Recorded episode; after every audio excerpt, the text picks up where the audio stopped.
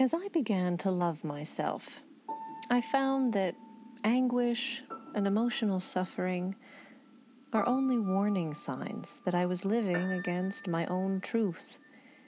Today, I know this is authenticity.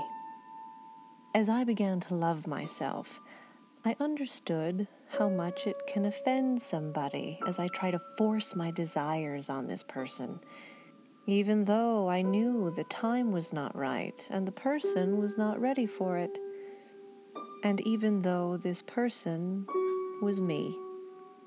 Today, I call it respect.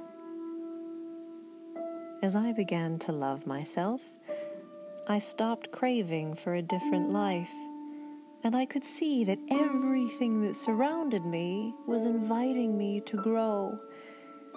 Today, I call it maturity.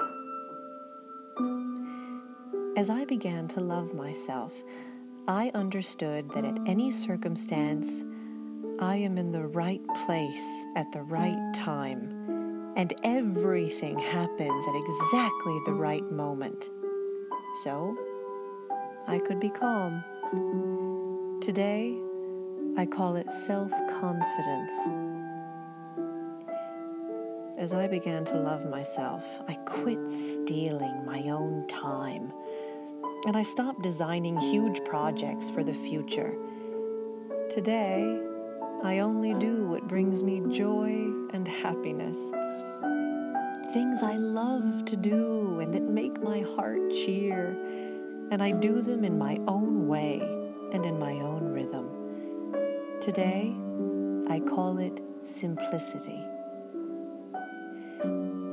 As I began to love myself, I freed myself of anything that is no good for my health.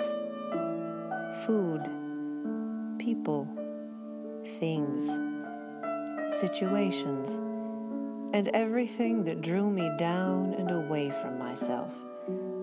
At first, I called this attitude a healthy egoism. Today, I know it is love of oneself. As I began to love myself, I quit trying to always be right. And ever since, I was wrong less of the time. Today, I discovered that is modesty.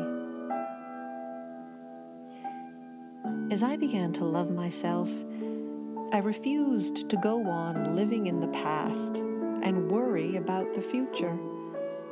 Now, I only live for the moment where everything is happening.